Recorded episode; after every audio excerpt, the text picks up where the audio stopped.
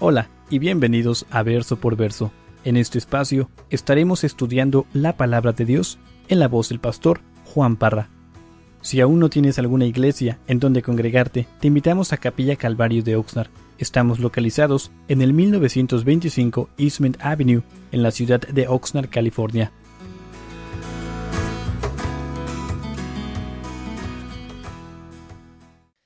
Terminar el capítulo 3 en esta mañana. Vamos a ver lo que Pablo nos va a decir. Filipenses 3. Hermanos, la semana pasada vimos el, inicio de, aquí del capítulo 3 y vimos un, poco sobre todos los logros de, eh, del apóstol Pablo, sus logros como maestro, como judío, como no solamente judío, pero un judío en el judaísmo. Para Pablo en su mente él creía de que él era la persona adecuada, él era la, persona más adecuada para ganarse la salvación al cielo. Es lo que vimos la semana pasada. Pero cuando tuvo ese encuentro con el Señor Jesús, su mente cambió totalmente. Entonces quiero empezar en esta mañana leyendo el verso 8, una vez más. Y, esta es la respuesta de Pablo después que él se, se, encontró con el Señor Jesucristo. Y dice, y ciertamente aún estimo todas las cosas como pérdida por la excelencia del conocimiento de Cristo Jesús, mi Señor, por amor del cual lo he perdido todo y lo tengo por basura para ganar a Cristo. Padre, te damos gracias, Señor, en este día y te pedimos que, que tal como Pablo, cada uno de nosotros podamos tener esta, esta mentalidad, esta creencia en nuestro corazón, Señor, de, de ver las cosas de este mundo como basura, Señor, con la meta de, de alcanzar ese conocimiento tuyo, que es el conocimiento que nos cambia, que nos da esa vida que tanto anhelamos, Señor. Háblanos en este día, te pedimos en el nombre de Jesús. Amén y amén. Hermanos, Pablo se dio cuenta que sus logros, sus obras, su conocimiento en la ley era, como acabo de decir, basura. Y Pablo continúa con este pensamiento y fíjense lo que dice ahí en el verso 9. Dice, y ser hallado en él, no teniendo mi propia justicia, que es por la ley, sino la que es por la fe de Cristo, la justicia que es de Dios por la fe. Muy importante, hermanos, lo que está diciendo aquí Pablo. Pablo dice que quiere ser hallado en Cristo. Y me hago la pregunta, ¿cuántos de nosotros queremos ser hallados en Cristo? Pablo dice, yo quiero ser hallado en Cristo. Dice, andaba perdido, fui hallado, fui salvo y quiero permanecer al lado de esa persona que me salvó, al lado del Señor Jesucristo. Dice, ya no quiero confiar en mi propia justicia, es lo que está diciendo Pablo. Ya no quiero confiar en mi religiosidad, ya no quiero confiar en el judaísmo como hacía antes, ya no quiero confiar en, mi descendencia, descendí de la tribu de Benjamín, ya no quiero confiar en eso, no quiero confiar de que era un maestro de los más elocuentes que estudió bajo los pies de Gamaliel. Dice, todo eso para mí es basura. Dice, quiero ser hallado en Cristo. ¿Por qué? ¿Por qué será que Pablo no quiere ser hallado en su propia justicia? Fíjense lo que dice, a ver si va a estar ahí, si no pueden abrir sus Biblias a Isaías 64. Isaías 64, verso 6. ¿Sí está ahí? Dice, si bien todos nosotros somos como suciedad. Y, meditemos sobre esto, hermano, porque yo sé, hay personas que, con las que empezamos a hablar y les, empezamos a decir que son pecadores y dicen, no, yo no soy pecador, yo soy buena.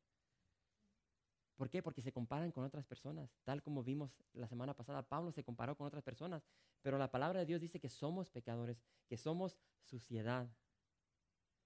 Dice, si bien todos nosotros somos como suciedad y todas nuestras justicias como trapo de inmundicia, y caímos todos nosotros como la hoja y nuestras maldades nos, nos llevaron como viento, nadie hay que invoque tu nombre, que se despierte para apoyarse en ti, por lo cual escondiste de nosotros tu rostro y nos dejaste marchitar en poder de nuestras maldades. Hermanos, nuestras propias justicias son como trapos de inmundicia. Es lo que dice la palabra de Dios. Pablo ahora quiere confiar en qué? En la justicia que es de Dios por la fe en Cristo. Ahora, hermanos, recordemos que Pablo era un hombre de gran conocimiento sin duda era un hombre de gran conocimiento él tenía el gran conocimiento de la ley. Y mediten sobre esto un poco. Este hombre tenía un conocimiento increíble de la ley. El día de ayer estaba viendo una predicación de una mujer, increíble conocimiento. Tiene un pizarrón, no sé cuántos de ustedes lo han visto, un pizarrón blanco atrás y empieza a escribir palabras en griego y te da una, dos, tres, cuatro definiciones de una palabra. Habla griego, hebreo, increíble.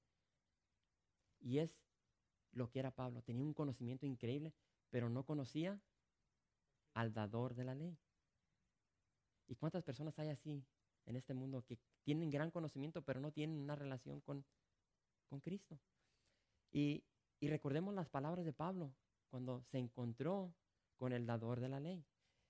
En Hechos, capítulo 9, verso 5 dice, Él dijo, ¿quién eres, Señor? Yo soy Jesús, a quien tú persigues. Este hombre que tenía un gran conocimiento no conocía al Señor Jesucristo. Ahora, Pablo lo único que quiere después de este encuentro es de conocer a Jesús personalmente, íntimamente, quiere tener una relación con el Señor Jesucristo. Y ese debe ser el deseo de cada uno de nosotros en este día. Fíjense lo que dice Pablo ahí en el verso 10.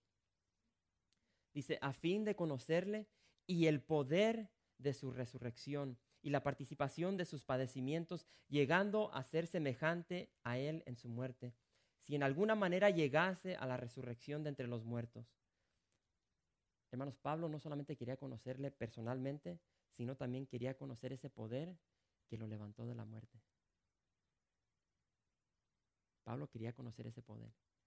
Y, hermanos, ese poder, y, creo que todos aquí ya conocemos las cosas raras que suceden en las iglesias el día de hoy. Hermanos, el poder que levantó a Cristo de la muerte es el poder que nos impulsa a cada uno de nosotros a vivir vidas santas, vidas de obediencia, Es el poder que nos ha dado Dios a nosotros, el poder de su Espíritu Santo. Es el mismo poder. Ese mismo, que, ese mismo poder que levantó a, al Señor Jesús de la muerte es el poder que tenemos a nuestra disposición el día de hoy. Yo no sé cuántos de ustedes han estado en un funeral donde está una persona allí y, no sé si les han entrado pensamientos, híjole, ¿cómo quisiera yo pasar ahorita y poner mis manos y que se levantara? Y hermanos, si es la voluntad de Dios, nosotros tenemos ese poder a nuestra disposición. Porque es el mismo poder que le dio, que se nos dio a nosotros, que se usó para levantar a Cristo de la muerte. Es un gran poder. Un gran poder. Ahora, fíjense lo que dice ahí en el verso 19. Dice, ¿y cuál la supereminente grandeza? Hoy ya me brinqué, ¿verdad? Efesios a ver si, a ver si se brinca. ¿Sí está ahí? Vayan conmigo a Efesios 1, 19. Ya me quiero brincar esta escritura que puse aquí.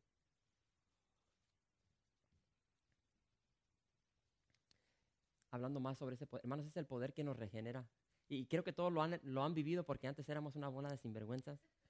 Y, y, y, yo no sé cuántos de ustedes hablaban puras porquerías. Con, hermanos, yo me maravillo de cómo antes hablaba y el día de hoy es raro que se me salga una mala palabra. No como antes, híjole, cada dos, tres palabras eran maldiciones. Y es el poder que nos cambia. Y a veces lo tomamos así de embalde. Y, hermanos, ese es el poder increíble que nos cambia. Nos cambia el corazón. Y nos cambia de esas personas que éramos antes. Ah, nos renueva, nos regenera. Y Pablo dice ahí en Efesios 1, verso 19, dice, ¿y cuál la supereminente grandeza de su poder para con nosotros, los que creemos? según la operación del poder de su fuerza, la cual operó en quién? En Cristo, resucitándole de los muertos y sentándole a su diestra en los lugares celestiales. Es el mismo poder que tenemos el día de hoy. El mismo poder. Ahora sí, vamos a Romanos capítulo 8, ya que no está funcionando. Oh, bueno, ahí está Romanos. Romanos capítulo 8, verso 11 dice, ahí lo pueden ver, si el espíritu de aquel que levantó de los muertos a Jesús mora en vosotros, el que levantó de los muertos a Cristo Jesús vivificará también vuestros cuerpos mortales por su espíritu que mora en vosotros. Hermanos, así como Cristo fue levantado y sacado de esta tumba, si nosotros morimos, ese mismo poder nos va a sacar a nosotros y nos va a transformar. Increíble. Qué esperanza que tenemos nosotros.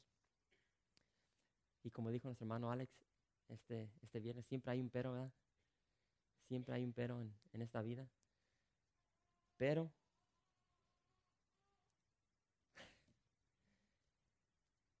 sabemos que tenemos que caminar con Dios. Pero en este caminar, hermanos, hay padecimientos, hay sufrimientos. Y, no se crean de las personas que dicen que el cristiano no debe sufrir. Yo ahorita les voy a decir a todos ustedes, si no ha sufrido en su caminar cristiano, levante su mano. Miren alrededor. Hermanos, y hay muchas personas que enseñan que ya cuando eres cristiano todo es color de rosas, que todo te va... Al contrario, vienen las pruebas, vienen las luchas. Y como dice la palabra de Dios, es cuando confiamos más en Él. Y nosotros que somos débiles nos hacemos fuertes en su poder. Y, y dice en Romanos 8, no tienen que voltear ahí, Romanos 8, 17 dice, y si hijos, y todos somos aquí hijos e hijas de Dios, y si hijos también herederos, somos herederos, herederos de Dios y coherederos con Cristo, si es que padecemos juntamente con Él, para que juntamente con Él seamos glorificados. Y, y, esa es la motivación de cada uno de nosotros. Hermanos, van a venir los problemas y van a ser grandes para muchos de nosotros. Unos problemas grandes que yo hablaba con unos hermanos y digo, yo no sé cómo pueden ustedes seguir adelante después de perder a un hijo. Y, y no me lo puedo imaginar. Yo me pongo a meditar, hijo, ¿qué si perdiera a un hijo? No lo puedo meditar. Pero la esperanza que tenemos es de que un día seremos glorificados. Un día seremos glorificados y, vamos a dejar todo esto que se encuentra aquí, esta maldad en el mundo. Es la esperanza que tenemos. Y es lo que dice Pablo aquí. Pablo continúa y fíjense ahora sí lo que dice ahí en el verso 12. Ahora sí no me estoy brincando. Dice, no que lo haya alcanzado ya, ni que ya sea perfecto, sino que prosigo por ver si logro hacer aquello para lo cual fui también nacido por Cristo Jesús. Hermanos, tenemos que vivir vidas santas.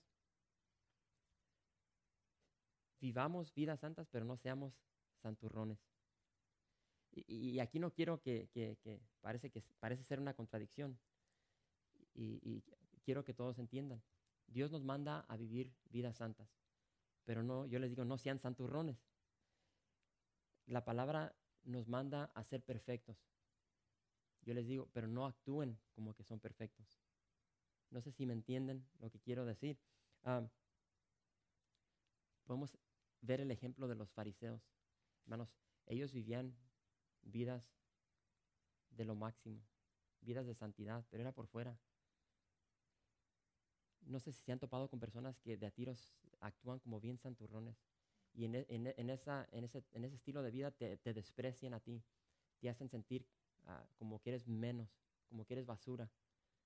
Y por eso les digo, nosotros esforcémonos a ser como Cristo, a vivir vidas santas, pero no humillemos a otras personas en el proceso. La humillación. Y aquí lo vemos en el apóstol Pablo, cuando dice, no que lo haya alcanzado ya, ni que ya sea perfecto. Es lo que dice Pablo. ¿Recuerdan el significado de la palabra humildad? Humildad significa tener un una clara perspectiva de uno mismo. Y es lo que tenemos que tener cada uno de nosotros. Tenemos que tener una clara perspectiva de quién somos. Y aquí vemos de que Pablo lo tenía. Pablo la tenía de sí mismo. Pablo, quien escribió la tercera parte del Nuevo Testamento, dice, fíjense lo que dice ahí en el verso 13, hermanos, yo mismo no pretendo haberlo ya alcanzado, pero una cosa hago olvidando ciertamente lo que queda atrás y extendiéndome a lo que está delante. Prosigo la meta, al premio del supremo llamamiento de Dios en Cristo Jesús. Lean una vez más el verso 13, el final, donde dice, pero una cosa hago, olvidando ciertamente lo que queda atrás y extendiéndome a lo que está delante. Una vez más, ojalá y cambie. Lucas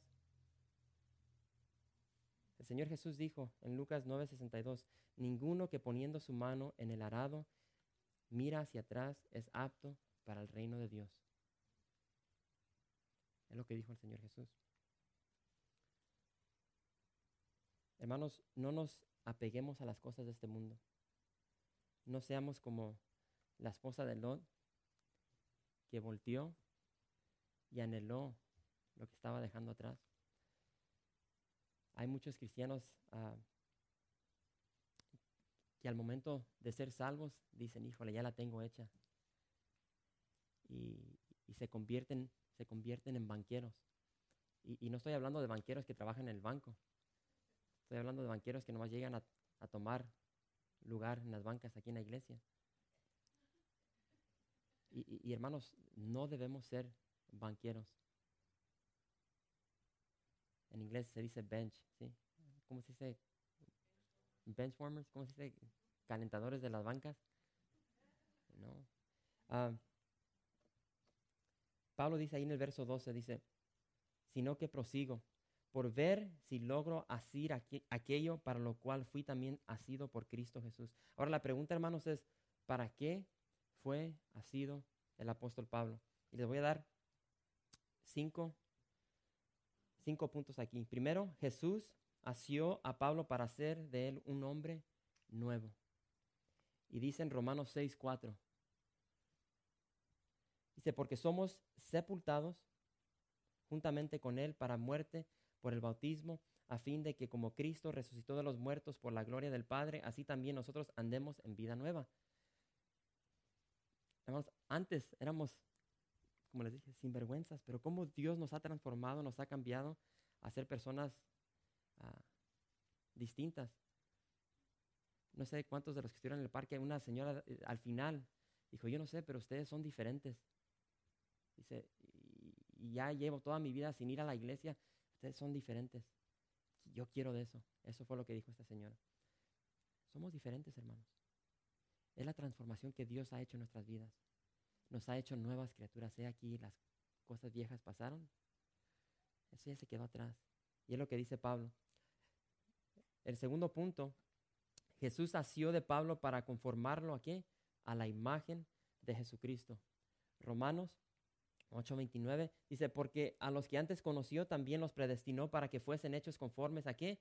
A la imagen de su Hijo, para que en él sea, para que él sea el primogénito entre muchos hermanos. Es el propósito, e, e, esa es, es la obra maestra ahorita en nuestras vidas, de que Dios a través de su Espíritu, a través de su palabra, nos está conformando más y más a la imagen de, de su Hijo. Y es una realidad porque ustedes tanto me ven a mí como yo los veo a ustedes. Yo veo sus defectos y ustedes ven los míos. Pero es un proceso. Y muchos, un muchachito me dijo el domingo pasado, yo no sé por qué sigo haciendo estas cosas. Eres un trabajo en proceso. Y, y, lo vas a hacer hasta el día de tu muerte, hasta que el Señor nos glorifique. Pero debemos vivir esa vida de, donde nos esforzamos a tratar de ser perfectos siempre. El tercer punto, Jesús asió de Pablo para hacer de él un testigo, un instrumento en la conversión de los demás. Hechos 9:15. El Señor le dijo, ve porque instrumento escogido me es este para llevar mi nombre en presencia de los gentiles y de reyes y de los hijos de Israel. Además, tenemos que hablar con las personas. Y si, y, si escuchan, gloria a Dios. Si no, es, es, es, es quien somos. Tenemos que hacerlo.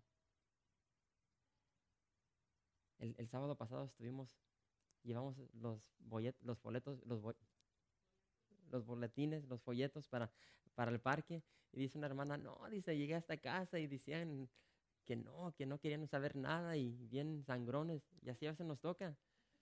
Si a uno quiere compartir salvación, el mensaje de amor y te rechazan y te dicen hasta, hasta lo que ya no. Y, es, y es parte del, del, sufrimiento, parte del ser cristiano. Y es lo que vamos a tener que vivir. El cuarto dice, Jesús nació de Pablo para qué? Para que conociera sufrimiento. Y les vuelvo a repetir, hermanos, no se crean de, de, de esas, de, esas, de esos líderes que dicen que en el cristianismo no hay sufrimiento, sí lo hay. Y ellos dicen que si estás pasando por sufrimiento es porque andas en pecado. Porque hay un pecado escondido en ti. La, la historia famosa de Job, cuando llegan los amigos, lo acusan, tío, que esto no te está pasando porque eres bueno, te está pasando porque eres un sinvergüenza, hay un pecado dentro de ti. Y fíjense lo que dice en Hechos 9:16, dice, porque yo le mostraré cuánto le es necesario padecer por mi nombre. Por último, Jesús asió de Pablo para que alcanzara la resurrección de los muertos, y es lo que acabamos de leer, Filipenses 3:11, si en alguna manera llegase a la resurrección de entre los muertos. Y esa es la esperanza de todos nosotros, hermanos. Queremos llegar a ese día. Todos van a resucitar, pero nosotros queremos, queremos resucitar en la presencia del Señor. Hermanos, Pablo prosiguió a la meta, esa meta suprema. Ahora pregunto, ¿cuál era esa meta? ¿Cuál era esa meta suprema? Y piense poquito antes de que no lo diga en alta voz, nomás piense. Hermanos, esa, esa meta para Pablo era la vida eterna. Vida eterna. Y si lo simplificamos, Cristo. Esa era, el, e, e, esa era la meta suprema para Pablo de conocer más al Señor Jesucristo. Si regresamos al verso 8, donde empezamos esta mañana, Pablo dice, y ciertamente dice, aún estimo todas, y ya vimos todas las cosas que él logró, dice, aún estimo todas las cosas como pérdida por la excelencia del conocimiento de Cristo Jesús.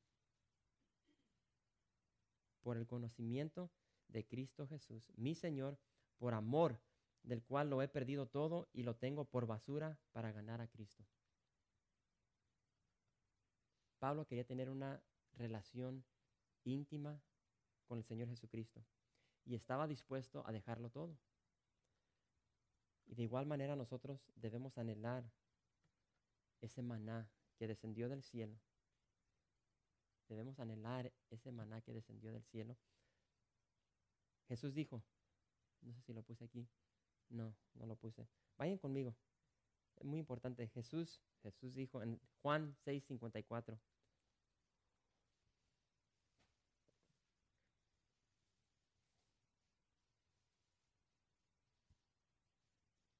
San Juan 6:54. Dice, el que come mi carne y bebe mi sangre tiene vida eterna. Dice, y yo le resucitaré en el día postrero. Comer de la carne del Señor Jesucristo se equivale a vida eterna. Tiene vida eterna. Ahora, adelántense y vayan al capítulo 17 de San Juan. San Juan 17, vamos a leer los versos 1 al 3.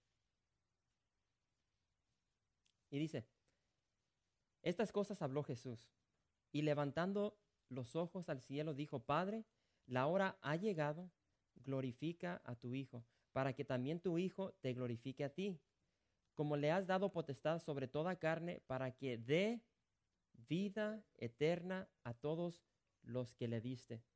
Y esta es la vida eterna, que te conozcan a ti, el único Dios verdadero, y a Jesucristo, a quien has enviado.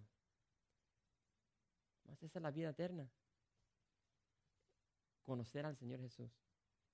Y ese era el deseo de Pablo. Él quería conocer más al Señor Jesucristo. Él quería ser uno con el Señor Jesucristo. La unidad. Así como Jesús y el Padre eran uno. Ahí en el mismo capítulo, váyanse al verso 16.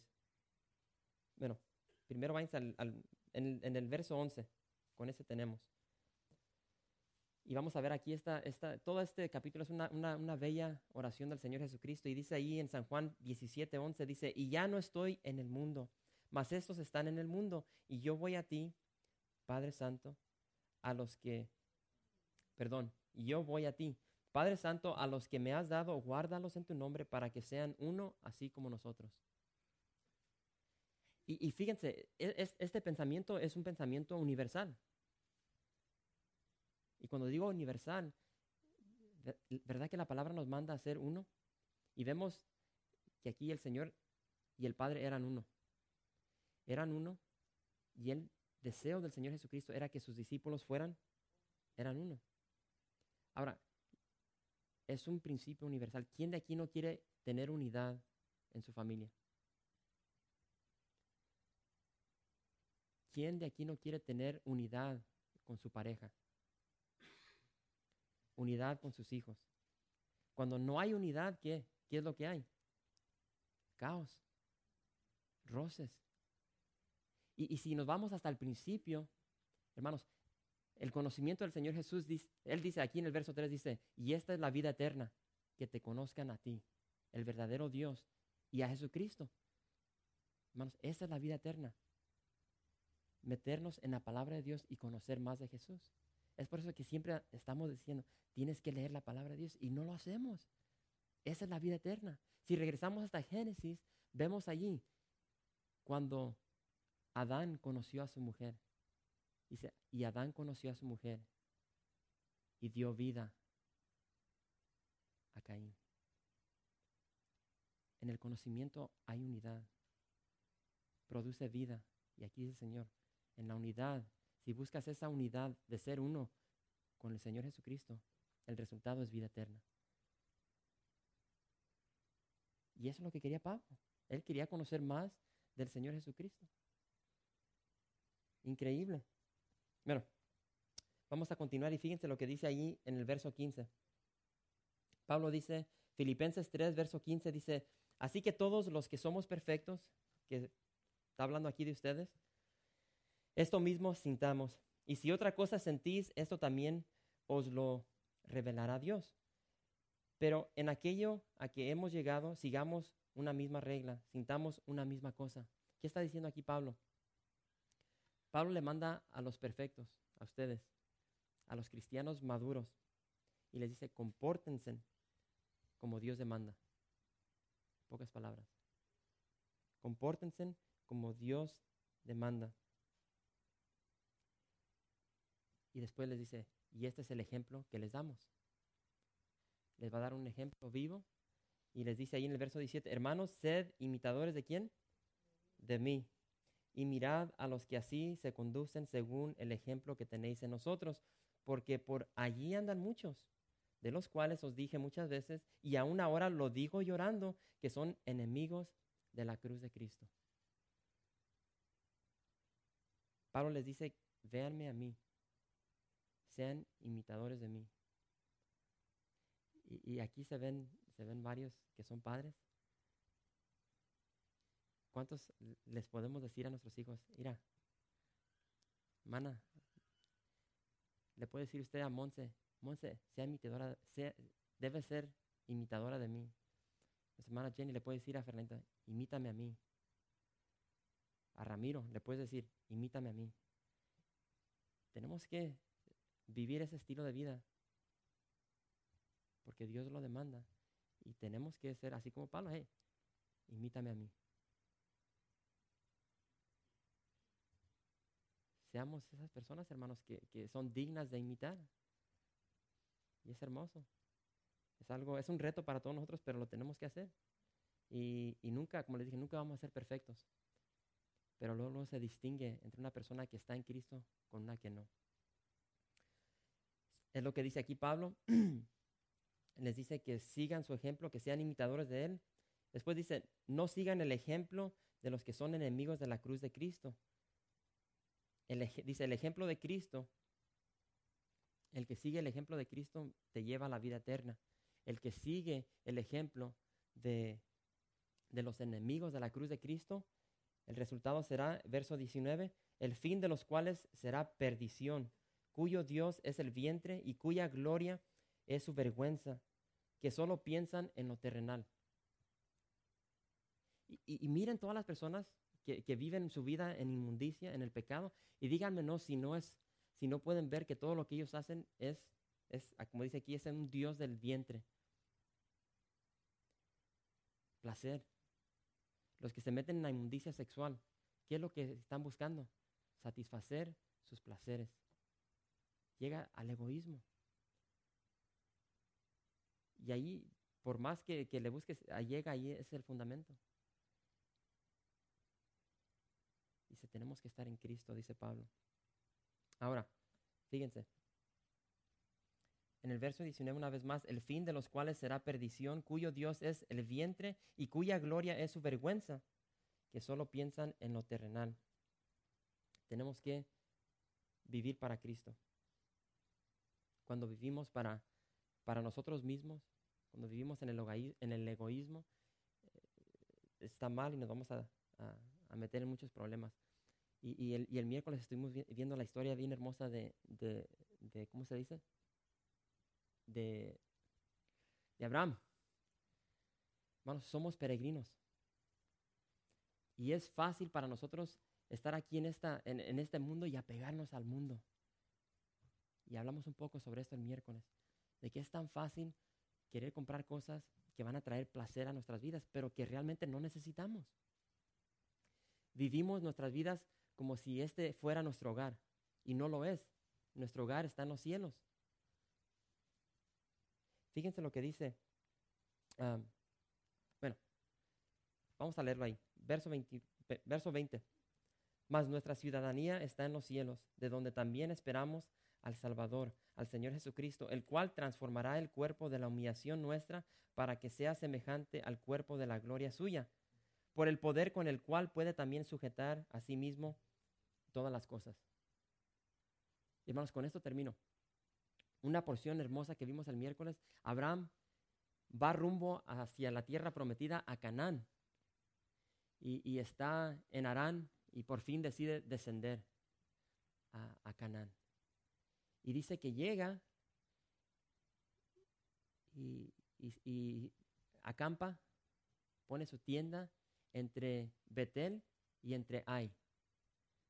los que estuvieron aquí el miércoles. Abraham llega y dice que él prepara su, su campaña, se clava ahí y dice que está entre Betel y entre Ai. Betel significa qué? Casa de Dios. Ai significa montón de escombro, ya no sé otra palabra que usé, de perdición y Él está en medio.